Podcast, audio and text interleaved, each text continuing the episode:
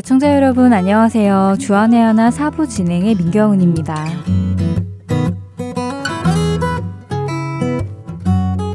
이번 8월 달에 전 세계인들의 이목이 집중된 곳은 아마도 올림픽이 열리는 브라질이 아니었나 싶은데요.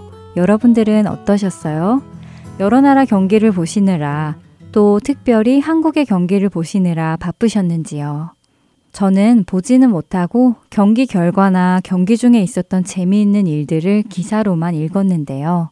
기사를 읽어보니 눈물 없이 볼 수 없었던 경기들도 있었고요. 또 편파 판정으로 화가 나는 경기들도 있었습니다.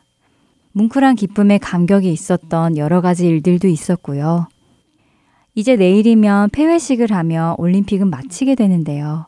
올림픽에 참여해 최선을 다한 한 사람 한 사람, 그들의 수고와 노력에 박수를 보냅니다. 그런데 이번 올림픽 기사 중에 제 눈을 가장 끈 사람은 우사인 볼트라는 육상 선수인데요.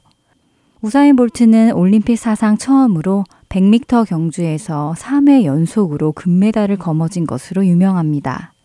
그의 소식을 읽고는 문득, 와, 좋겠다 하는 생각이 들더라고요. 한 번도 아니고 세 번이나 연속으로 올림픽 금메달을 딴 우사인 볼트가 앞으로 누릴 영광과 받을 특혜들이 대단할 것 같아 보여서였지요. 찬양 한 곡 함께 하신 후에 말씀 계속 나누겠습니다.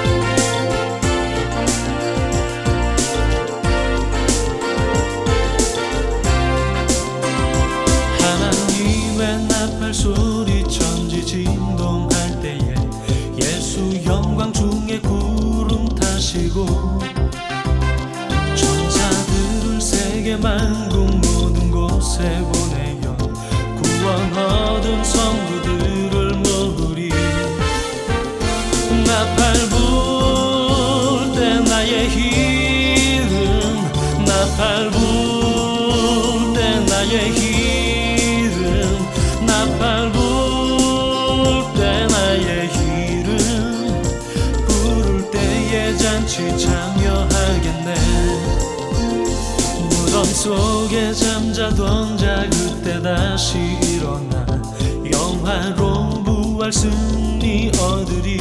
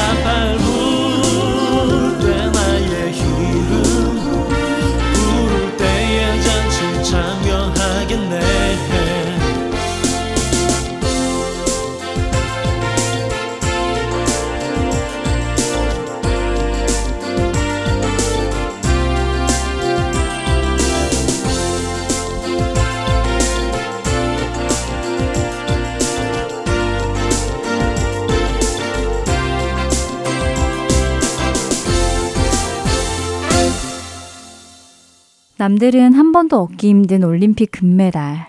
그런데 한 번의 올림픽도 아닌 세 번의 올림픽에서 연속으로 금메달을 딴 우사인 볼트를 보면서 앞으로 그가 누릴 것들이 살짝 부러워졌습니다. 사람들이 자주 쓰는 고생 끝 행복 시작이라는 느낌이랄까요? 그의 삶에 앞으로 주어질 상급이 부러워졌는데요. 그런데 문득 그가 이렇게 올림픽 3회 연속으로 금메달을 따기 위해서 어떤 훈련과 준비의 시간을 지냈을까 생각해 보니 단순히 부러워할 일은 아닌 것 같다라는 생각이 들었습니다. 그에게는 분명 재능도 있었을 것입니다. 그러나 그 재능만 가지고 이런 기록을 내지는 않았을 것입니다. 우사인 볼트의 경우는 어렸을 때 병을 앓아 골반 가까운 곳에 척추가 휘는 척추 측만증을 가지고 있었다고 하네요. 그래서 육상 선수로서는 아주 치명적인 약점을 가지고 있었다고 합니다. 그런 그는 2004년 올림픽에서 하위권으로 들어와 전혀 두각을 보이지 못했다고 하는데요. 그런 그를 그의 코치와 의료팀은 3년 동안 강도 높은 근육 훈련을 시켰고 그는 그 인고의 시간을 보내며 훈련을 마쳤다고 합니다. 그리고는 2008년 올림픽에서부터 지금까지 세 번의 올림픽에서 연속으로 금메달을 딴 것이라고 하는데요. 더 놀라운 것은 그가 받은 훈련을 통해 그는 많은 근육을 키우게 되었고, 그렇게 되자 그가 가지고 있는 척추가 휘는 척추 측만증이 오히려 그에게 더 빨리 뛸 수 있는 조건이 되었다고 하는데요. 만일 그가 자신에게 있었던 약점 때문에 선수 생활을 포기했다면 오늘의 우사인 볼트는 아마 없었을 것입니다. 그러나 훈련을 통해 그는 약점을 오히려 강점으로 바꾸게 되었습니다. 우리의 신앙 여정도 마찬가지일 것 같습니다. 이제 후로는 나를 위하여 의의 면류관이 예비되었으므로 주, 곧 의로우신 재판장이 그 날에 내게 주실 것이며 내게만 아니라 주의 나타나심을 사모하는 모든 자에게 도니라. 디모데후서 4장 8절의 말씀입니다. 주님 앞에 서는 그날 우리는 의의 면류관을 받게 될 것입니다. 그런데 그날 그 면류관은 어떤 자들이 받을까요? 바로 앞절인 7절은 이렇게 말씀하십니다. 나는 선한 싸움을 싸우고 나의 달려갈 길을 마치고 믿음을 지켰으니 그렇습니다. 선한 싸움을 싸우고 달려갈 길을 마치고 믿음을 지킨 자가 그 의의 면류관을 받는 것입니다.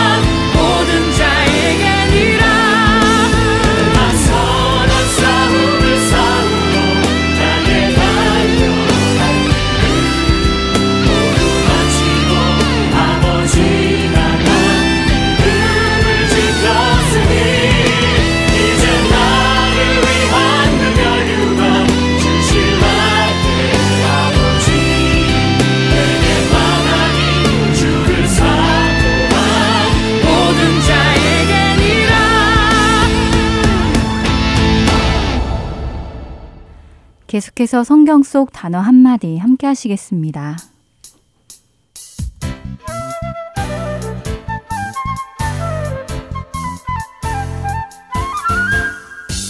여러분 안녕하세요. 성경 속 단어 한마디 진행의 이다솜입니다.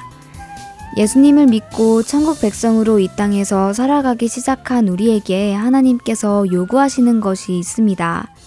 하나님의 이 요구하심을 우리는 늘 기억하며 그 말씀에 따라 살아가야 하는데요. 어떤 요구이실까요? 하나님께서는 레위기 11장 45절을 통해 하나님의 백성들에게 나는 너희의 하나님이 되려고 너희를 애굽 땅에서 인도하여 낸 여호와라. 내가 거룩하니 너희도 거룩할지어다 라고 말씀하십니다. 그렇습니다. 하나님께서는 우리들에게 거룩할지어다 라는 명령을 주셨지요. 그렇다면 이 거룩은 무슨 의미를 가지고 있을까요? 우리가 거룩하기 위해서는 거룩함이 무엇인지 알아야 하겠지요? 일반적으로 거룩함을 이야기하면 사람들은 무언가 높고 거대하고 웅장한 그런 교회 건물이나 분위기를 떠올립니다. 아마도 그렇게 된 데에는 사전이 가지고 있는 거룩이라는 단어에 대한 정의 때문이 아닐까 하는데요. 거룩하다라는 단어를 사전에서 찾아보면 사람이나 그 언행 따위가 성스럽고 위대하다라고 정의하고 있습니다. 그래서 사람들은 자연스레 무언가 성스럽고 위대한 것을 떠올리게 되는 것 같습니다. 하지만 성경에서 말씀하시는 거룩은 그 의미가 조금 다른데요. 히브리어로 거룩은 카데시라고 합니다. 그리고 이 단어가 가지고 있는 근본 뜻은 구별하다, 분리하다 라고 합니다. 그럼 거룩은 무엇에서의 구별이며 분리를 말씀하시는 것일까요? 하나님께서 하신 그 말씀을 토대로 우리는 생각해 볼 수 있습니다. 먼저 하나님께서는 내가 거룩하니 라고 하십니다. 하나님은 무엇과 구별되실까요? 그렇습니다. 하나님은 창조주로서 모든 피조물과 구별되십니다. 또한 절대 의를 가지신 분으로 죄와 구별되시지요. 하나님 같은 분은 없습니다. 그분은 유일무이하신 분입니다. 홀로 존재하시는 분이시고요. 그분은 모든 것에서 구별되시는 분이십니다. 바로 그런 하나님께서 우리에게 하나님이 거룩하신 것처럼 우리도 거룩하라고 하십니다. 그 의미는 어떤 의미일까요? 하나님께서 내가 거룩하니 너희도 거룩하라고 하시기 전에 한마디 말씀을 더 하셨던 것 기억하시지요? 그렇습니다. 바로 나는 너희의 하나님이 되려고 너희를 애굽 땅에서 인도하여 낸 여호와라라고 하십니다. 하나님의 백성을 애굽이라는 땅에서 인도하여 내셨다고 하십니다. 당시 이스라엘 백성은 애굽 땅에서 종살이를 하고 있었습니다. 하나님께서는 그들을 그 땅에서 이끌어내셔서 약속의 땅으로 인도하여 들이시지요. 이것은 바로 죄의 종으로 세상에서 사망의 노예로 살고 있는 우리들을 예수 그리스도를 통해 이끌어내시고 약속하신 천국으로 인도하실 것에 대한 모형이었습니다. 그리고 이것은 하나님께서 그 백성을 거룩하게 하시는 모습이기도 합니다. 다시 말해 세상과 구별시키시는 것이지요. 이스라엘을 애굽과 구별해 내셨고 우리를 세상과 구별해 내신 것입니다. 그렇기에 하나님께서 내가 거룩하니 너희도 거룩하라 라고 하실 때의 의미는 세상과 같지 말고 세상과 구분되어 하나님 나라의 법도를 따라 살라는 말씀입니다. 그렇다면 거룩하게 살아야 하는 것은 구약의 가르침이기만 할까요? 그렇지 않습니다. 구약시대이던 신약시대이던 하나님의 백성은 늘 세상과 구분되어 살아가야 합니다. 너희가 순종하는 자식처럼 전에 알지 못할 때에 따르던 너희 사욕을 본받지 말고 오직 너희를 부르신 거룩한 이처럼 너희도 모든 행실에 거룩한 자가 되라. 기록되었으되 내가 거룩하니 너희도 거룩할지어다 하셨느니라. 베드로전서 1장 14절에서 16절의 말씀입니다. 하나님 안에서 이 세상과는 구별된 삶을 살아갈 때 우리는 거룩하다 여김을 받을 수 있습니다. 세상과 죄로부터 분리되었을 때 말이지요. 다음 한 주간도 하나님의 거룩하심을 따라 점점 주님 안에서 성화되어 가시는 여러분 되시기를 소망합니다. 안녕히 계세요.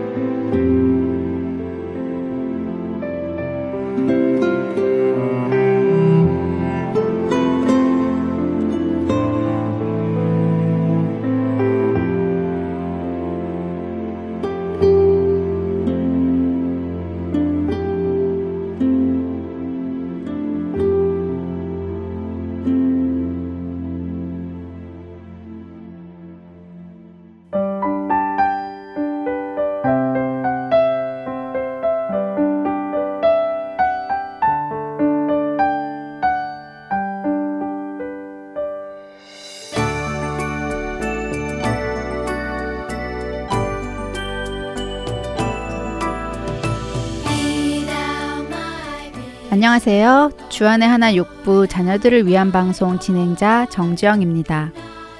점점 어두워져 가는 이 시대에 우리 자녀들 키우시기 참 힘드시죠? 저도 한 아이의 엄마로 성경적인 자녀 교육을 하기가 여간 어렵지 않더라고요. 하지만 어렵다고 그냥 내버려 둘 수는 없지요? 어떠세요, 여러분? 우리 함께 자녀들을 성경의 말씀 안에서 키워보지 않으시겠어요? 자녀들을 위한 방송에는 아이들과 함께 성경을 읽는 Let's Read the Bible, 자녀들과 함께 찬양하는 Praise Time, 그리고 자녀들과 함께 드라마를 듣고 나누는 스토리 타임이 준비되어 있습니다. 이 시간들을 통해 우리 자녀들과 함께 성경을 읽고 찬양을 드리고 성경적 가치관을 세워 나갈 수 있기를 바랍니다.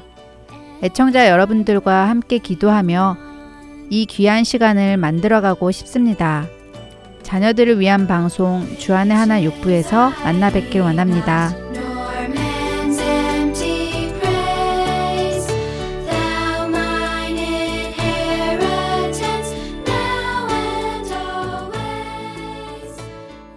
성경 강의 함께 하시겠습니다. 졸지아 아틀란타 한비전 교회 이호셉 목사께서 신앙의 파괴자들이라는 제목의 말씀 전해 주십니다.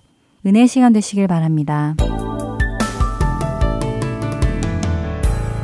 할렐루야. 우리는 모든 만물이 하나님으로부터 창조부터 시작되는 것을 믿는 것이 믿음의 시작입니다. 세상을 만드신 분이 계시고 나를 만드신 분이 계시고 그분이 하나님이시고 그분이 이 세상에서 정말 하나님을 따르지 않고 나 자신을 믿고 살아가는 나를 찾아오셔서 그 아들 예수 그리스도의 십자가에서 흘리신 보혈로 말미암아 깨끗하게 씻어 주시고 창조자 하나님의 자녀를 나를 삼아 주셨다는 것이 우리 복의 시작이고 정말로 우리가 오늘도 그 안에서 기뻐해야 될 이유가 됩니다. 오늘 이 자리에 우리 예배를 참석한 것은 또 하나님 말씀 앞에 나오게 되는 것은 바로 그 하나님이 살아계시기 때문에 그 하나님이 진정으로 살아계신 창조자 하나님이시기 때문에 우리에겐 더욱더 큰 의미가 됩니다. 우리가 세상을 살다가도 주일날 모여서 같이 이렇게 예배를 드리고 하나님 말씀 앞에 나올 때 우리 안에 있는 이런 믿음들이 말씀으로 말미암아서 새로워지고 그 믿음으로 말미암아 우리 인생이 하나님께서 주기 원하신 복이 다 이루어지는 그런 인생을 살기를 간절히 바랍니다. 최고의 인생을 사는 사람들은 다른 사람이 아니고 내 능력보다는 하나님께서 주시는 복을 다 받아 누리는 사람입니다. 하나님께서 인간에게 주시는 가장 큰 복은 무엇이냐면요. 인간을 최고의 인간으로 만들어 주시는 것입니다. 최상급 인간으로. 그러니까 하나님은 하나님의 자녀들이 최고의 인간이 되기 원하신다 하는 것이 우리 계속되어 있는 말씀의 줄기입니다. 예수께서 십자가에 돌아가시고 3일 만에 부활하시고 지금도 보좌우에서 간절히 기도하시는 것은 예수님을 따르는 사람들이 하나님의 자녀들이 모두 하나님께서 주기 원하시는 그러한 복을 받아서 누리기를 원하시기 때문입니다. 이건 하나님의 성경에 나타나 있는 간절한 소원이고 특별히 목숨을 걸고 하나님께서 간절히 원하는 소원이시기 때문에 그때 하나님의 말씀이 그것을 우리 가운데 더욱 일어나게 하였으면 좋겠습니다. 우리가 최고의 성품, 최고의 사람이 된다는 것은 바로 예수 그리스도 우리 주님을 닮는 것을 의미합니다. 신앙생활이라는 건 따지고 보면 예수님을 따라가는 것이고 예수님 안에 있는 것이고 예수님 안에 살아가는 것이고 그분의 말씀을 따라서 그분을 너무 사랑하기 때문에 어, 그분을 닮아가는 것입니다. 그래서 성경은 이렇게 하면 구원받습니다. 이렇게 하면 하나님의 자녀가 됩니다. 하는 내용이 핵심이지만 그 핵심보다 더 많은 분량의 내용들이 어떤 것이냐면 이렇게 하면 예수님을 닮아가는다 하는 내용입니다. 그래서 우리 베드로 후서 말씀을 나누면서 어, 지난 주에는 예수님을 닮아가기 위해서 우리에게 절대적으로 필요하고 하나님께 주신 것은 뭐냐면 바로 성경 말씀이다. 근데 어떤 이단들이 성경의 말씀을 왜곡하거나 권위를 인정하지 않거나 여러 가지 이유로 말미암아 성경의 말씀을 내가 등한시하거나 잘못 배우거나 멀리했을 때 우리는 하나님의 소원과 다르게 예수님을 닮아가는 일에서 중단해야 될 수밖에 없다. 하나님 말씀을 사랑하는 것이 얼마나 중요한 것인지 그 말씀의 권위를 우리가 존중하고 인정하는 것이 또한 얼마나 중요한 것이 우리 지난주에 알았습니다. 그래서 이 세상에는 성경 말씀을 하나님 말씀 권위로 믿지 않기 때문에 지난주 말씀이죠. 사사로이 푸는 사람들이 많다. 하나님의 예언은 사사로이 풀어서는 안 되는데 사사롭게 푼다는 얘기는 자기의 목적을 위해서 푼다. 이미 자기의 선입견이 있고 자기의 목표가 있고 어떤 목적이 있어서 그 목적이라는 안경을 쓰고 하나님 말씀을 들여다보면서 그 목적에 맞게 풀어내가지고 사람들을 잘못 인도하는 교사들이 있고 잘못 인도하는 목회자들도 있을 수 있고 그런 거짓 선지자들이 많이 있다. 그러므로 하나님 말씀을 우리가 대할 때 조심해서 대하고 분별력 있게 대하지 않으면 안 된다. 오늘은 2장 넘어와서 계속해서 지난주에 이어서 하나님의 이런 복 주시기 원하는 의도에도 불구하고 그 의도를 반대하고 반대의 길을 가는 존재들이 있다. 오늘 말씀의 주제는 우리 저 신앙의 파괴자들입니다. 하나님께서 그렇게 정말로 인간을 복주시원의 그런 의도와 실제적인 것들과 하나님의 활동에도 불구하고 그런 하나님의 의도를 반대하는 존재가 태초부터 창세기 때부터 지금까지 계속 있어 왔고 과거나 2000년 전에 사도 베드로가 이 베드로 후서를 말씀을 전할 때나 지금이나 동일하게 그러한 존재가 우리가 예수님을 닮아가는 것을 방해하고 있다. 그리고 오늘 2장 넘어와서는 사도 베드로가 구체적으로 막 그러한 존재들이 어떠한 존재들인지를 구체적으로 설명해 주고 있습니다. 오늘날 우리에게도 많은 도움이 될 줄 믿습니다. 2장 1절 시작하면요. 그러나 백성 가운데 또한 거짓 선지자들이 일어났었나니 이와 같이 너희 중에도 거짓 선생들이 있으리라. 그들은 멸망하게 할 이단을 가만히 끌어들여 자신들을 사신 주를 부인하고 임박한 멸망을 스스로 취하는 자들이니라. 그러니까 과거에도 거짓 선지자들이 있었고 사도 베드로의 시대 2000년 전에도 거짓 선지자들이 일어날 것이고 일어났고 쉽게 얘기하면은 오늘날 여러분과 제가 있는 이 시대에도 그런 거짓 선지자 혹은 오늘 표현하면 거짓 선생들 너희 중에도 거짓 선생들이 있으리라 미래에도 있으리라 이 말씀은 뭐냐 하면 그런 거짓 선생들이 예수님이 재림할 때까지는 없어지지 않고 계속적으로 있다 하는 얘기입니다. 그럼 그 거짓 선들이 하는 그 일이 무엇이냐면 2절부터 나오는 거죠. 여럿이 그들의 호색하는 것을 따른 이로 말미암아 진리의 도가 비방을 받을 것이요. 호색 아시죠? 성적인 문란함을 가지고 많은 사람들을 타락하게 만들고 거짓 선지자나 거짓 선생들 스스로 문란하게 살 뿐만 아니라 또한 그렇게 문란하게 사는 사람들을 조장할 것이다. 3절. 그들이 탐심으로 지어낸 말을 가지고 너희를 이득을 삼으리니 그들의 심판은 옛적부터 지체하지 않으며 그들의 멸망은 잠들지 않았느니라. 이러한 거짓 선생들은 또한 탐심이 있어서 이미 자기 욕심을 채우기 위해 사역하고 자기 욕심을 채우기 위해서 모든 것을 한다. 막 이런 것들로 인해서 비방을 받게 된다. 그래서 결국은 그들을 따르는 사람들을 자기 이익의 조건으로 이용한다. 이런 얘기입니다. 어, 그래서 4절부터는 하나님이 범죄한 천사를 용서하지 아니고 지옥에 던져 어두운 구덩이에 두어 심판 때까지 지키게 하셨으니 옛 세상을 용서하지 않으시고 오직 의를 전파하는 노아와 그 일곱 식구를 보전하시고 경건하지 않은 자 세상에서 홍수를 내리셨다. 그런데 거짓 선지자, 거짓 선생들이 있고 악한 자들이 세상에 계속 있지만 하나님께서는 이런 자들을 그냥 두지 않으시고 세상을 심판하신다. 그런 사람들이나 그런 사람들을 따라가서 진리 가운데 서 있지 못하고 하나님 말씀대로 하나님 말씀을 존중하고 살아가지 않은 모든 사람들은 전국에 가서는 하나님의 심판을 받게 되는 것이 과거에도 노아 때 심판하셨다 하는 것을 증거로 얘기하고 있습니다. 계속해서 소돔과 고모라 성을 멸하기로 정하셔서 제가 되게 하사 후세에 경건하지 않을 자들의 본을 삼으셨다. 7절 무법한 자들이 음란한 행실로 말미암아 고통을 당하는 의로운 롯을 거지셨으니 의인이 그들 중에 거하면 날마다 저 불법한 행실을 보고 들으므로 그 의로운 심령이 상함이라. 두 번째 예는 뭐냐면 소돔과 고모라라는 곳이 아브라함의 조카 롯이 거기서 함께 살았는데 이방인들이 얼마나 성적으로 타락을 했는지 그 타락한 중에 같이 살아간 롯도 마음이 너무너무 상했다.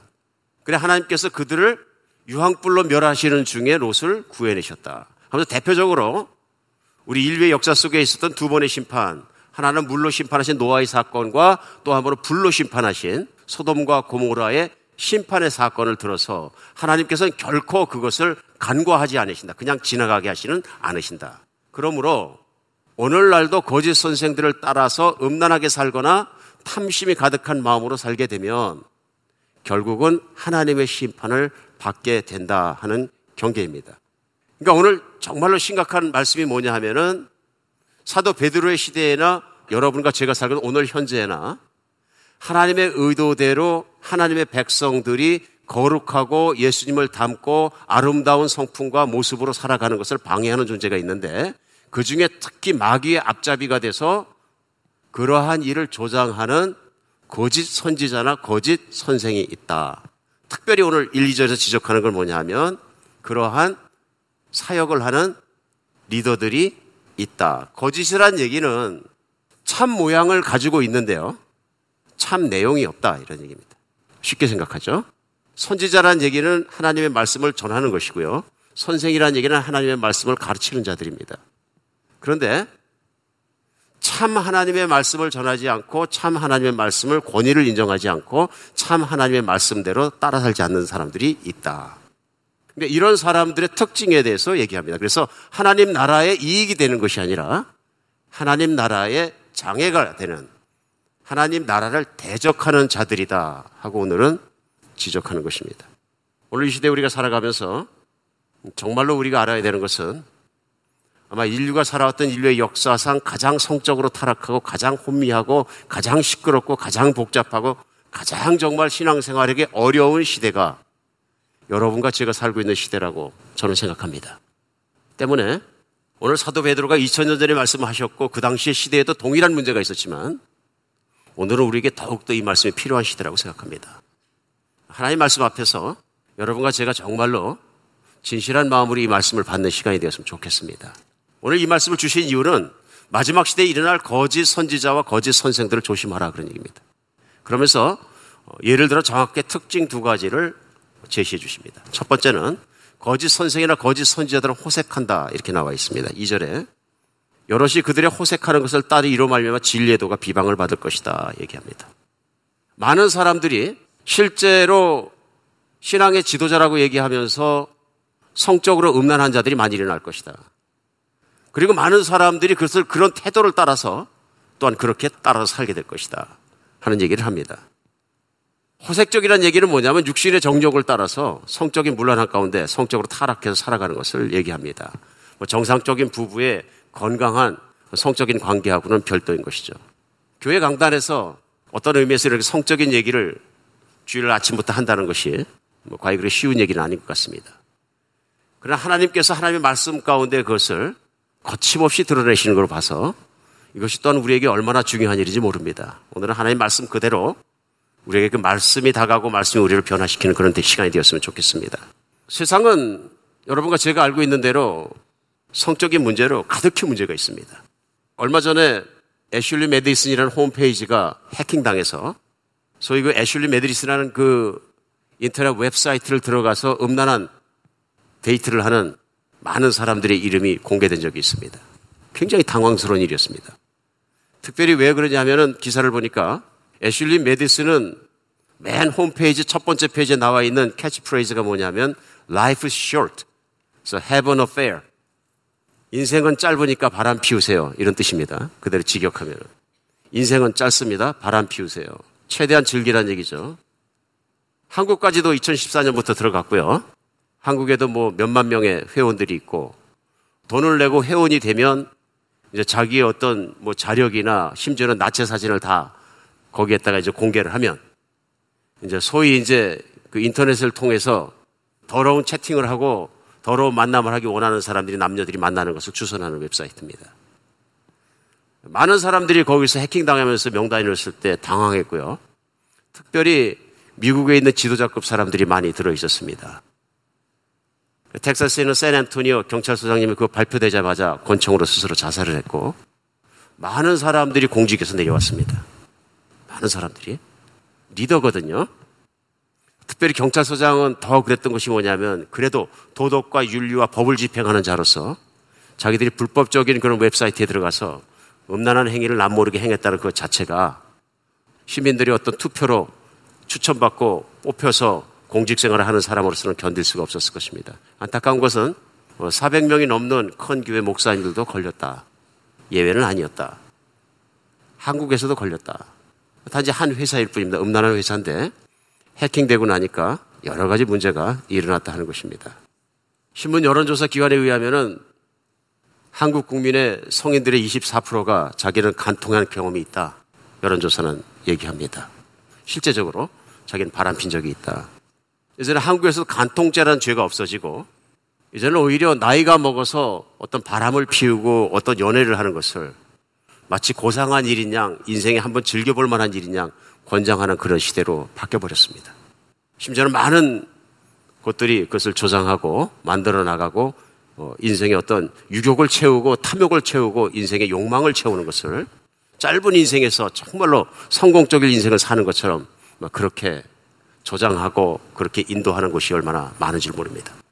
세상에 있는 거짓 선지자들이야 세상에 있는 선생들이야 뭐 얘기할 필요가 없습니다. 근데 문제는 뭐냐면 우리 교회 지도자들의 타락도 만만치 않다. 이런 면에서 봐서 만약 교회 지도자가 음란한 마음을 가지고 음란한 행위를 하고 뒤에서 음란한 일을 하면서 자기가 거룩한 말씀을 전한다면 위선적일 수밖에 없다. 그러니까 위선적일 수밖에 없고 위선적인 모습으로 살아가는 위선적인 신앙인들을 양산해낼 수밖에 없다. 진정한 신앙은 나와 함께 계시고 나를 보신다는 깨끗한 마음에서 시작되는 것입니다. 정결한 마음에서 시작되는 것입니다.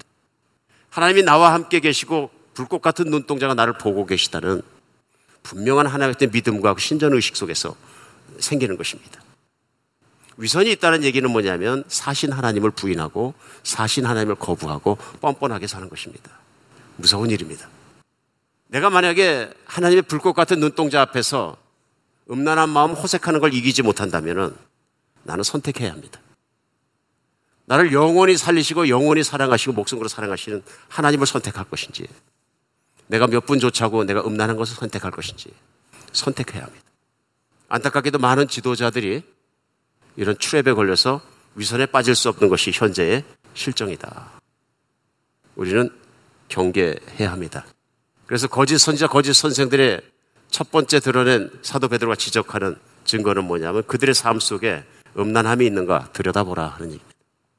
두 번째는 탐심입니다. 3절. 그들이 탐심을 가지고 지어낸 말을 가지고 너희로 이득을 삼으니 그들의 심판은 예적부터 지체하지 않으면 그들의 멸망은 잠들지 아니하느니라.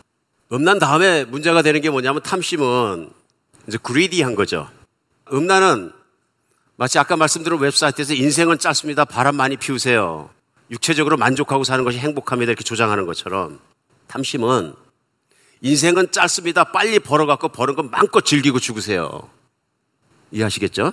인생은 짧습니다. 빨리 성공해서 성공한 것만큼 즐기세요. 해서 많은 사람들이 육신적인 욕망을 채우는 것, 그래서 육신의 정력, 이생의 자랑, 안목의 정욕을 채우는 것이 이 세상의 모든 것이냐 조장하고 찾아가고 스스로도 그 길을 지향하고 찾아가는 것을 우리는 탐심이라고 얘기할 수 있습니다. 그래서 오늘 베드로후서 계속되는 말씀에 11절까지 말씀을 나눴습니다마는 후반절에 속하는 뒤에 가서 18절로 19절에 보면 직설화법을 이렇게 얘기합니다. 그들이 허탄한 자랑의 말을 토하며 그릇되게 행하는 사람들에게 겨우 피한 자들을 음란으로서 육체의 정욕 중에서 유혹하는도다. 그들은 자유를 준다 해도 자신들은 멸망의 종들이 누구든지 진짜는 이긴 자의 종이 될 것이다.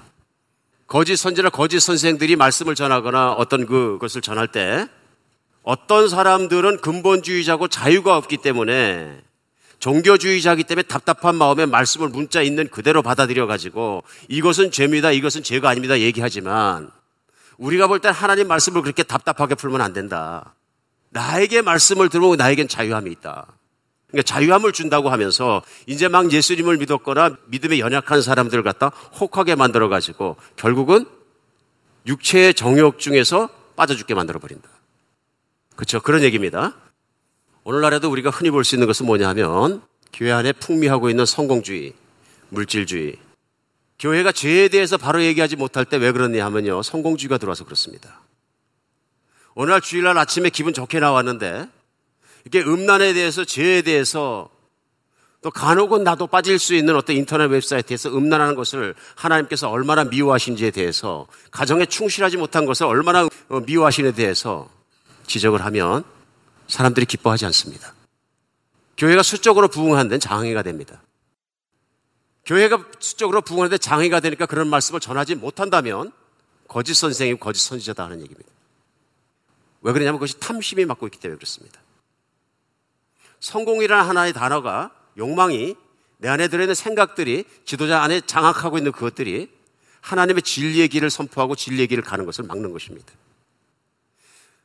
참 선지자, 참 선생은 조건이 하나밖에 없습니다. 하나님을 진심으로 사랑하고 하나님을 진심으로 정말로 경외하며 하나님의 말씀을 있는 그대로 해석해서 하나님 말씀을 전할 수 있는 사람입니다. 그렇지 않습니까? 근데 이제 거짓 선지자, 거짓 선생이 되는 이유는 참자가 빠지는 이유는 거기에 다른 욕심과 다른 탐심으로 들었던 다른 것이 끼어 있는 것입니다. 우리 지난 수요일 날도 같이 말씀을 나눴습니다만은 고린도 교회 안에 음란이 들어와서 심지어는 자기 아버지가 같이 살던 후처를 자기가 같이 사는 자가 있었습니다. 교회가 그냥 모른 척 했어요. 어떻게 그 남의 사생활을 지적하겠어요? 그러니까 다들 우아하게 모른 척 한 거죠. 사도 바울에게 그 말이 들어갔습니다. 고린도서 5장에서는 사도 바울이 그것에서 한심한 교인들아 하는 표정으로 지적을 합니다. 어찌하여 그렇게 사악한 자는 세상에서 사악한 자인데 교회 안에 있는 자를 그만두었느냐? 왜 내쫓지 않았느냐?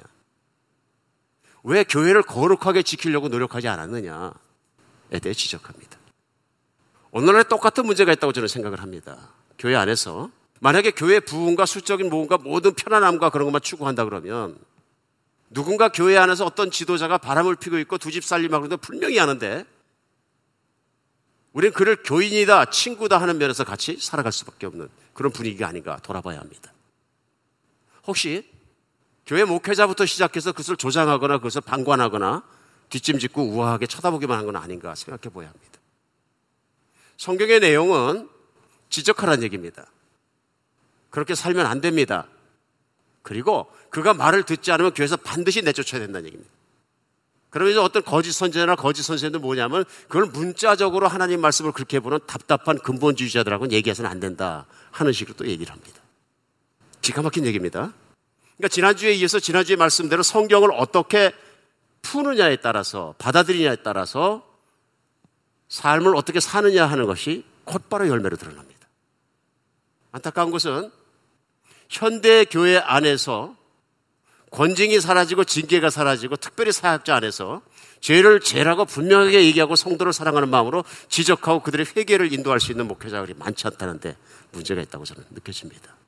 오늘날 우리가 대표적으로 가장 교회 안에서 문제가 되는 건 뭐냐면 음란한 죄나 여러 가지 성경이 말씀하는 죄들을 죄라고 생각하지 않고 뒷짐지고 우아하게 기다리는 것, 쳐다보는 것입니다. 지도자로부터 모든 교인들이 그냥 쳐다보기만 한다는 얘기는 뭐냐 하면요. 심각하게 생각하지 않는다는 얘기입니다. 그리고 개인주의, 나만 안 그러면 돼. 교회는 그런 것이 아니라는 것을 얘기합니다. 교회 리더는, 교회 선지자는, 교회 선생들은 하나님으로부터 하나님의 백성들이 그렇게 세태를 닮은 세상을 닮은 모습 살아가지 않도록 하나님의 입이 되고 하나님의 심장이 돼서 하나님의 말씀을 전하도록 부르심을 받은 사람들입니다. 그래서 구약시대에는 선지자가 왕부터 모든 지도자들과 장로들과 심지어는 제사장들과 세상과 타협하고 쓰러져가는 세상 속에서 그렇게 살면 안 된다고 하나님의 말씀을 전하다가 칼 맞아 죽고 돌 맞아 죽고 감옥에 갇히고 그런 것이 선지자들의 역사다. 그래 거짓 선지자라는 얘기는 뭐냐 하면은 틀린 것을 하나님 말씀대로 틀렸다 얘기하지 않고 그것을 아무 말 안 하거나 방관하거나 아니면은 같이 옳다고 조장하는 것은 다 거짓 선지자다. 그런 얘기입니다. 무서운 말씀입니다. 오늘날 동성애의 문제가 심각하게 미국을 흔듭니다. 과거엔 이렇지 않았습니다. 동성애 부끄럽게 생각했습니다. 근데 소수보호법이라는 법이 제정되고 막 통과하면서부터는 어마어마해졌어요. 이제 진짜 문제가 많이 생긴 거예요. 그리고 오히려 동성애자가 교회보다 더 위에 가서 섰어요, 지금. 그러니까 동성애자 몇 명이 소수지만 교회를 공격하니까 세상이 교회를 공격하기 시작합니다. 어떤 면에서 목사님들이 설교 강단에서 이만큼 진리의 길과 빛의 길과 바른 길과 소금의 역할을 바로 전달하는 것이 없을 때, 아, 이제는 평신도까지 하나님 일으키시는구나. 스스로 책망감이 듭니다. 강단이 적어서 교회가 작아서 마이크가 약해서 말씀을 잘못 선포하는 것이 아니라 탐심에 어두워지면은 바른 말씀을 전하기가 어려워집니다. 이 반응이 어떻게 올까? 어떻게 할까? 어떻게 하면 좋을까?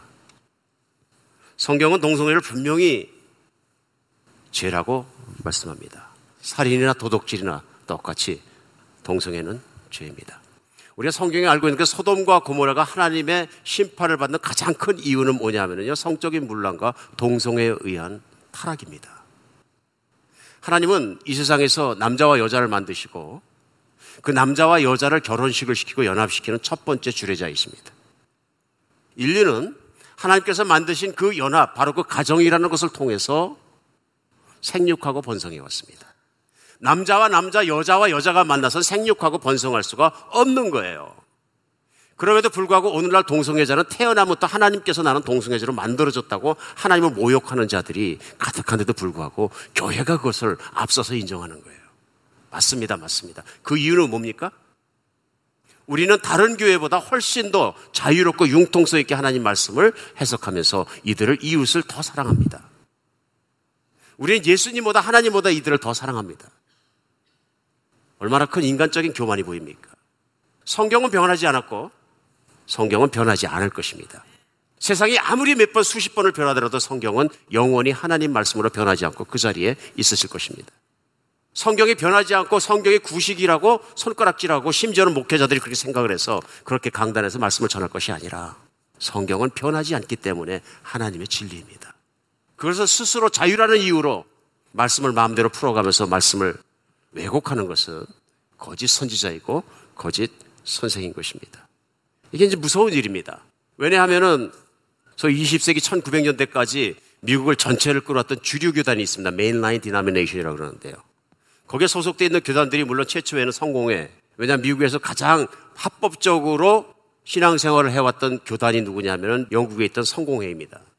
성공회는 신부님이라 불리는 건 개신교입니다. 천주교는 아닙니다. 성공회를 위시로 해가지고 그 다음에 감리교회와 우리가 알고 있는 PCUSA 미국 장로교단이 있습니다. 이게 이제 mainline denomination이에요. Denomination이 뭐냐 하면은 소위 Evangelical Denomination 복음주의 교단들이 있습니다. 남침내 교단이 거기 소속되어 있고 미국 흑인 침례교와 또 몇 가지 교단들이 이제 복음주의 교단에 소속되어 있습니다. 대체로 복음주의 교단에 있는 교회들은 하나님 말씀을 오류가 없는 하나님의 말씀으로 받아들이고 요즘 추세가 뭐냐 메인라인 교단에 있는 많은 교단의 교회들은 또 말씀을 전하는 사역자들이나 그 소속되어 있는 신학교에서는 하나님 말씀에 오류가 있다고 믿습니다. 그러니까 동성애 문제가 불거졌을 때 누가 제일 먼저 동성애를 보호해야 된다, 소수법이 맞다 하고 뛰어나온 교회가 누구냐 하면 성공회예요. 누가 뭐라 그러지 할때 동성애 문제가 불거지자마자 제일 먼저 선두에 뛰어나와서 동성애자를 목사로 안수하겠다. 저는 다른 죄악 중에 동성애만 유난히 밉습니다 하는지 그 얘기하는 건 아닙니다 절대로. 살인도 죄고 거짓말도 죄고 이웃을 해롭게 하는 것도 죄고 동성애도 죄입니다. 그러나 살인자가 살인죄의 문제가 해결되지 않았는데 목회자가 될 수는 없는 것입니다. 맞습니까? 동성애자가 동성애를 하고 있으면서 목회자가 될 수는 없는 것입니다. 이게 얼마나 현실적이라도 말이 한다는 얘기가 뭐냐 하면요. 요즘은 동성애자들이 합법으로 되었기 때문에 동성애자들이 아이를 입양해 들어옵니다. 그럼 그 아이는 양성입니다. 남자애는 남자이고 여자애는 여자이고 그렇게 정말 이성을 만나서 결혼해야 되는 애들인데 그들이 자기가 가정이라고 부르는 곳에서 아빠와 엄마가 다 남자고 아빠와 엄마가 다 여자인 가정에서 그 아이가 큰다면 그 아이가 겪어야 될 정신적인 피해와 아픔과 그런 것을 어떻게 감당할 것이냐. 얼마나 세상 사람은 세상이 틀리게 가고 있는 것이냐는. 근데 왜 그것을 교회가 앞서서 손을 들고 조장해 주느냐. 그 뒤에 이어서 우리가 알고 있는 것처럼 Lutheran 교회가 거기 들어갔고요. 다 mainline입니다. 우리가 알고 있는 것은 PCUS 장로교회 거기 뛰어들어갔습니다. 만약 우리가 PCUS 장로교회를 가게 되면 이제는 동성연애자 목사님의 설교를 들어야 되겠죠. 그럼 과연 그 동성연애자 목사님이 설교를 할 때 소돔과 고모라의 사건과 동성애에 대한 하나님의 질책과 모든 것을 어떻게 해석해서 말씀을 전할지 참 궁금합니다. 여러분은 어떻게 생각하십니까? 이것이 여러분과 제가 살고 있는 시대이고 많은 사람들이 이런 문제를 갖다가 침묵함으로 방관합니다. 우아하게 신앙생활을 하는 거죠. 신앙생활은 결코 방관하는 것이나 우아한 것으로 우아해지지 않습니다. 신앙생활은 하나님 말씀을 목숨을 걸고 쫓아갈 때 우아해집니다. 서로 세상에서 손가락질을 당할지라도 이제 그런 시대가 된 거죠. 그런 시대가. 그래서 미 베일러 대학이 설문조사 내용에 하면 성경이 문자 그대로 사실인가 하는 질문을 던졌는데요. 복음주의 교단 기독교인들은 47.8%가 그렇다 대답하고요. 그 다음에 반면에 좀 아까 했던 주류교단 기독교인들은 11%만이 그렇다 하고 답변했다 그런 얘기예요. 결국은 뭐냐면 지난주에 이어서 하나님의 말씀을 내가 어떻게 받아들이냐에 따라 어떻게 배웠느냐, 어떻게 가르쳤느냐에 따라서 결국은 동성애 문제도 똑같은 맥락에서 해석이 되어집니다. 말씀의 권위를 내려놔서 사사로이 해석하고 자기들의 이익과 자기들의 판단과 자기들의 세상적인 관점에서 그대로 풀게 되면 결국은 교회는 타락할 수밖에 없다. 저는 이해합니다. PCUS는 한국에서 굉장한 영향력을 끼쳤습니다. 왜냐하면 최초로 선교사를 들어왔던 언더우드 선교사의 바로 PCUS의 파송 선교사이기 때문에 그렇습니다. 그래서 한국에서 주류교단이 되어서 많은 장로교단 중에서도 한국에 많은 영향력을 끼쳐왔습니다. 그래서 많은 분들이 얘기합니다. 나는 정통적 교단 중에 정통교단 출신입니다. 나는 거기 장로입니다. 자랑거리 삼을 거 하나도 없다. 이해합니다. 우리가 다 동의하고 동성연애 동의하는 것이 아니라 어쩔 수 없어 한국 교회들은 그냥 있다. 이제는 행동하고 나와야 될 때에 뒷짐 짓고 쳐다볼 때는 아니다 그런 얘기입니다. 행동하고 나와야 될 때지. 성공해도 마찬가지고 다른 교단도 마찬가지죠. 정신 차려야 될 때입니다. 오늘 성경 말씀을 직입하면 그대로 대입하면 뭐냐면 그들이 다 거짓 선지자예요. 거짓 선생이다. 그런 얘기. 제가 말씀 준비하면서 상당히 하나님 앞에 기도하고 기도하고 생각했습니다. 하나님 제가 이런 말씀을 전하로 말미암아서 하나님의 교단 안에 하나님의 교회 안에 하나님의 정말 그 못된 정통 교단 안에 하나를 이루고 사랑을 이루고 모든 걸 이루는 것보다 반대의 길을 가는 자가 되지 않겠습니까? 그러나 제 가슴 속에 있는 무거운 부담이 있습니다. 틀린 것을 강단에서 틀리다고 말하지 못하면 이 시대에 누가 하나님 말씀 밑에서 바른 말씀을 전할 수 있겠느냐? 저는 하나님 말씀 밑에서 말씀을 전해야지. 하나님 말씀 위에서 내가 그런 두려움 가운데 서서히 판단하는 것은 옳지 않다는 것을 분명히 발견합니다. PC, USA 교단, 성공회 교단이든 무든 교단이든 동성애를 찬성하는 교단들은 자신이 어떤 이치인지 성경을 정말 어떻게 해석하고 돌아봐야 합니다. 물론 PC, USA에서도 이런 말씀을 전파하면 정말로 보수 꼴통 목사다 이렇게 얘기할지 모르겠습니다. 저를 공격하고. 우리는 성경 말씀대로 이웃을 더 사랑하기 때문에 동성애를 사랑한다고 핏줄을 올려서 강조할지 모르겠습니다. 그러나 그것은 말도 안 되는 얘기입니다. 성경의 말씀은 시대에 따라서 그렇게 해서는 안 되는 것입니다. 오늘 본문 말씀에도 나와 있는 것처럼 과거에도 거짓 선지자는 있었고 지금도 있었다 하는 얘기입니다. 언제나 있었고 앞으로도 있을 것이고 그들의 특징은 무엇이냐면 자신이 호색하고 자신이 탐심이 있기 때문에 결국은 그 길을 가게 되었다 하는 것입니다. 성경은 하나님 중심으로 받아들이는 것이 가장 안전합니다. 하나님이 틀렸다 하시면 그 길을 안 가면 됩니다. 왜 구태여 억지로 어거지 같은 모습으로 해석을 하면서까지도 가는 것입니까? 나의 탐심을 버리지 못했기 때문에 그렇습니다. 나의 음란함을 버리지 못했기 때문에 그렇습니다. 죄는 틀렸다. 죄는 잘못된 것이다. 얘기할 수 있는 여러분과 제가 되었으면 좋겠습니다. 세상은 대세를 따라가는 곳입니다. 대세를. 많은 사람이 어떻게 가냐 거길 따라가서 내가 좀 멋있게 살아야 되겠다 이렇게 생각하는 것입니다. 교회는 대세를 따라가는 것이 아니고 교회는 하나님 말씀을 따라가는 것입니다. 이게 교회와 세상이 다른 것입니다. 이것이 왜 교회가 세상에 비해서 거룩함을 유지할 수 있느냐 하는 것입니다. 그러니까 차별금지법이 통과되고 나니까 괴로운 일이 굉장히 많이 일어납니다. 더 큰 잘못이 일어난 것이죠. 그게 뭐냐면은 미국 헌법에 있는 종교의 자유와 발표의 자유, 발언의 자유, 모든 그 언론의 자유를 침해하고 있다 그 법이요. 얼마나 아프게 하냐면 최근 지난주에도 위스콘신에서 한 고등학교에서 엄마들이 고등학교에서 붙어 있는 볼팍의 그 공원에 가서 점심때가 되면 밥을 싸가지고 가가지고 아이들에게 밥을 서빙합니다. 많은 아이들이 와서 밥을 먹었고요. 그 밥을 먹는 시간에 그 런치의 이름이 뭐냐면 지저스 런치예요. 그 아이들이 밥을 먹는 시간에 예수님을 믿을 수 있는 어떤 그 전도지나 자료들을 나눠주면서 예수님에 대해서 전합니다. What's wrong with that? 표현의 자유, 발표의 자유거든요. 언론의 자유거든요. 종교의 자유고요. 헌법이 보장하고 있는 가장 중요한 First Amendment에 나와 있는 권리예요.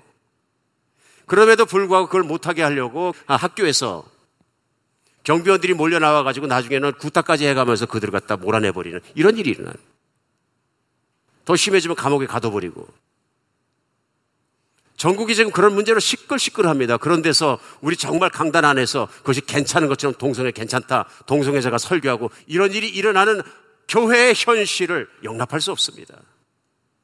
거짓 선지자입니다. 거짓 선생들입니다. 다 내 배부르자고 하는 것이고 다 내 교회 키우자고 하는 것입니다. 교회 건물이 교단에 들어가 있으면 못 나옵니다. 말도 안 되는 얘기입니다. 교회 버리면 됩니다. 교단 건물을.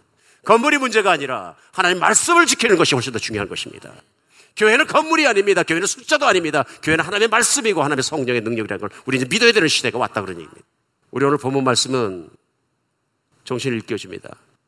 그런 불법을 행하는 것이나 거짓 선지자를 따라가는 것, 거짓 선지자에게 하나님의 심판에 있는 것을 알라 하고 경고합니다. 우린 예수님이 오실 날을 기다리며 사는 사람들입니다. 예수님이 오셨을 때 우리는 그 심판을 피할 길이 없지 않습니까? 내가 하나님 말씀을 존중하지 않고 하나님 말씀을 따르지 않고 신앙생활을 엉터리를 했으면서 내가 하나님 앞에서 복을 기대할 수는 없는 것입니다. 오늘 본문 말씀 가운데 우리 우리의 삶 속에 무엇을 적용할 수 있는 우리 자신도 돌아보는 시간 되었으면 좋겠습니다. 우리가 무엇보다도 하나님 말씀의 권위로부터 멀어지지 않도록 정말로 노력해야 합니다. 무슨 일을 하든 어떻게 하든 어떤 삶을 살고 우리는 하나님 말씀 붙잡고 그 하나님 말씀을 사랑하고 하나님 말씀 아래서 살아야 안전합니다. 그리고 복이 옵니다. 내가 아무리 무슨 사역을 많이 했어도 하나님 말씀대로 살려고 노력하지 않으면 나의 사역도 아무것도 아니라고 말씀하시는 겁니다. 나는 말씀을 사랑하고 말씀을 끼고 살고 말씀을 묵상하고 말씀대로 살아가고 말씀이 삶에 적용되고 그 복이 일어나는 여러분과 제가 됐으면 좋겠습니다. 세상의 복을 탐했기 때문에 복이 들어오는 것이 아니라 세상에서 몸부림쳤기 때문에 복이 들어오는 것이 아니라 하나님의 말씀대로 따라갔더니 내 인생에 형통한 인생이 일어났다고 고백할 수 있는 말씀의 증거가 있고 말씀의 은혜가 있는 여러분과 제가 됐으면 좋겠습니다. 두 번째는요. 성적인 음란함을 내가 버리지 않거나 옹호하거나 방관하는 자세로 살지 않았으면 좋겠습니다. 오늘 본문 내용도 그런 성적인 문제들을 방관하거나 조장하거나 오히려 인도하는 타락을 인도하는 그런 사람들이 바로 거짓 선지자라고 얘기합니다. 우리 고린도전서 5장에서도 교회 안에 음란한 문제가 있는데 왜 지적하지 않거나 왜 정말 잘라내지 않고 왜 정리하지 않고 왜 교회의 거룩을 지키려고 노력하지 않느냐. 오늘날 우리 교회 안에도 있을 수 있는 태도입니다. 수수방관하는 태도. 뒷짐 짓고 내 문제 아니니까 난미. 이거 위험한 일입니다. 저는 지난 수요일 날 말씀에도 같이 나눴습니다만은 노력하겠습니다. 그것이 하나님 말씀에 맞지 않으면 하나님께서 말씀을 맡기실 뿐 아니라 교회를 목양하도록 맡기셨기 때문에 저는 지적하기 원합니다. 성도님 이게 틀리셨습니다. 이렇게 아내를 버리고 두 살림하시면 안 되는 것입니다. 하나님 보시기에 악합니다. 그러니까 지난주에 말씀드린 대로 다윗도 쓰러질 수 있고 다윗도 나쁜 일 할 수 있고 심지어는 자기가 좋아하는 여자를 취하기 위해서 자기 부하를 죽일 수 있는 악랄한 일을 할 수 있는 그런 근성이 인간 안에 있다. 근데 만약에 나단이 나타나서 그를 지적해 주지 않았으면은 다윗은 다윗이 되지 않고 회개하지 않는다. 하나님은 회개하지 않는 사람은 절대로 용서하지 않으십니다. 그게 십자가입니다. 그 아들을 십자가에 못 박기까지 죄에 대해서는 단호한 분이십니다. 하나님은 회개하는 사람은 결단코 용서하지 않을 수가 없습니다. 그것이 사랑입니다. 우리 십자가를 바라보면서 하나님의 의와 그 사랑을 클리어하게 볼 수 있는 그런 사역을 하고 일을 하고 살아가는 여러분과 제가 됐으면 좋겠습니다. 우리 음란함을 버리십시다. 내가 하나님께 세우신 거룩한 가정을 거룩하게 세우지 못하고 내가 음란한 사이트 들어가서 혼자서 나쁜 짓을 할지라도 내 정신이 망가지고 영이 망가지고 내 속사람이 망가지고 결국 내 가정이 망가진다는 걸 우리 알아야 합니다. 내가 음란해지면 내 가정이 망하고 내 자식이 망하고 내 교회가 망하게 됩니다. 내 가정과 내 자신과 내 교회를 지키기 위해 우리 자신의 거룩함을 물들지 않도록 세상 지켜나가는 여러분과 제가 되었으면 좋겠습니다. 바람 피우신 대로 바람 끊으시기 바랍니다. 육신적인 욕망 아무리 채워봤자 내가 사랑이라고 주장해도 그것은 사랑이 아닙니다. 육신적인 탐심일 뿐입니다. 끊어야 합니다. 오늘 말씀 들으신 분 중에서 개인적으로 적용이 되고 나보고 얘기하는 걸 말씀하시면 계실지 모릅니다. 물론 저는 누군지는 모릅니다. 말씀 들으시면 내가 바람 피거나 불륜이 있거나 열려있는 데가 있으면 오늘 끊으시기 바랍니다. 잠깐 세상에서 좋은 것보다 영원히 하나님과 살아가는 신앙을 버리지 마시기 바랍니다. 신앙이 훨씬 더 중요합니다. 하나님이 훨씬 더 중요합니다. 사신 하나님을 바라보면서 나의 과거와 음란과 모든 더러운 것으로 돌아서시기 바랍니다. 경건해 보이지만 경건하지 않은 거짓 교수와 거짓 선지자들의 말에 속지 마시기 바랍니다. 우아해 보이고 멋있어 보이고 적극적 사고방식이 있고 이 세상에 출세하는 말씀도 있고 가끔 힘도 나지만 다 거짓말일 수 있습니다. 속지 마시기 바랍니다.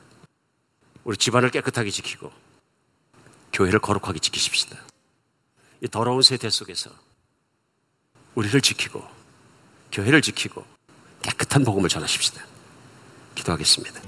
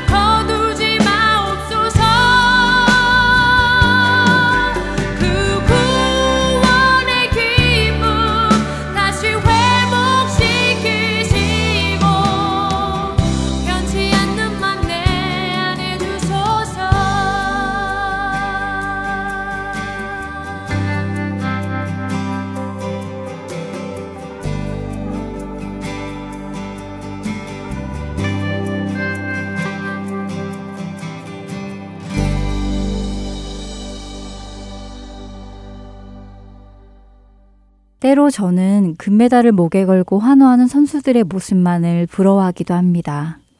그들이 1년 하루도 쉬지 않고 훈련한 것, 눈물의 실패를 맛보았던 것, 먹고 싶은 거 참아내며 먹지 말아야 할 것과 먹어야 할 것들을 조절하는 식이 조절 및 높은 훈련 강도를 견뎌낸 것은 부러워하지도 않습니다. 아니, 부러워하지 않은 정도가 아니라 아예 생각조차 하지 않지요. 단지 지금 제 눈앞에 짠 하고 빛나 보이는 금메달을 목에 건 그들의 모습만을 기억하며 앞으로 그들이 누릴 것들에만 관심을 가집니다. 우리보다 먼저 믿음의 선한 싸움을 싸우고 마친 사도 바울의 면류관만을 부러워하고 그가 받을 상급만을 부러워하는 저의 모습은 그가 어떻게 신앙을 지켜냈으며 어떤 시련을 기꺼이 겪으며 복음을 전파했는 지에는 큰 관심이 없었던 것 같습니다.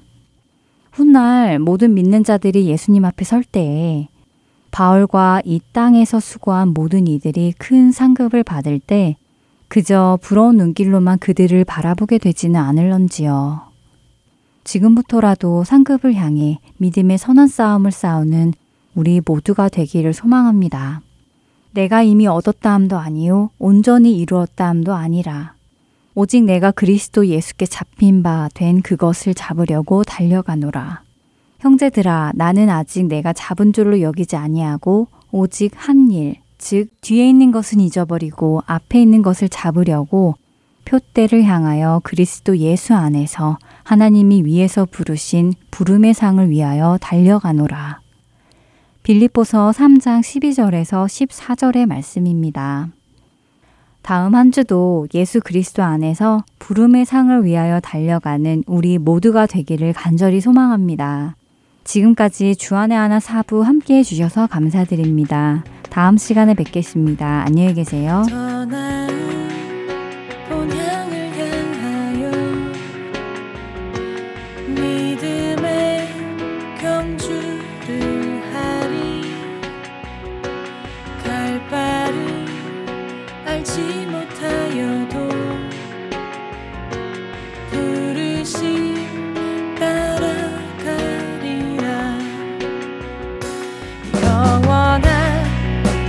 천국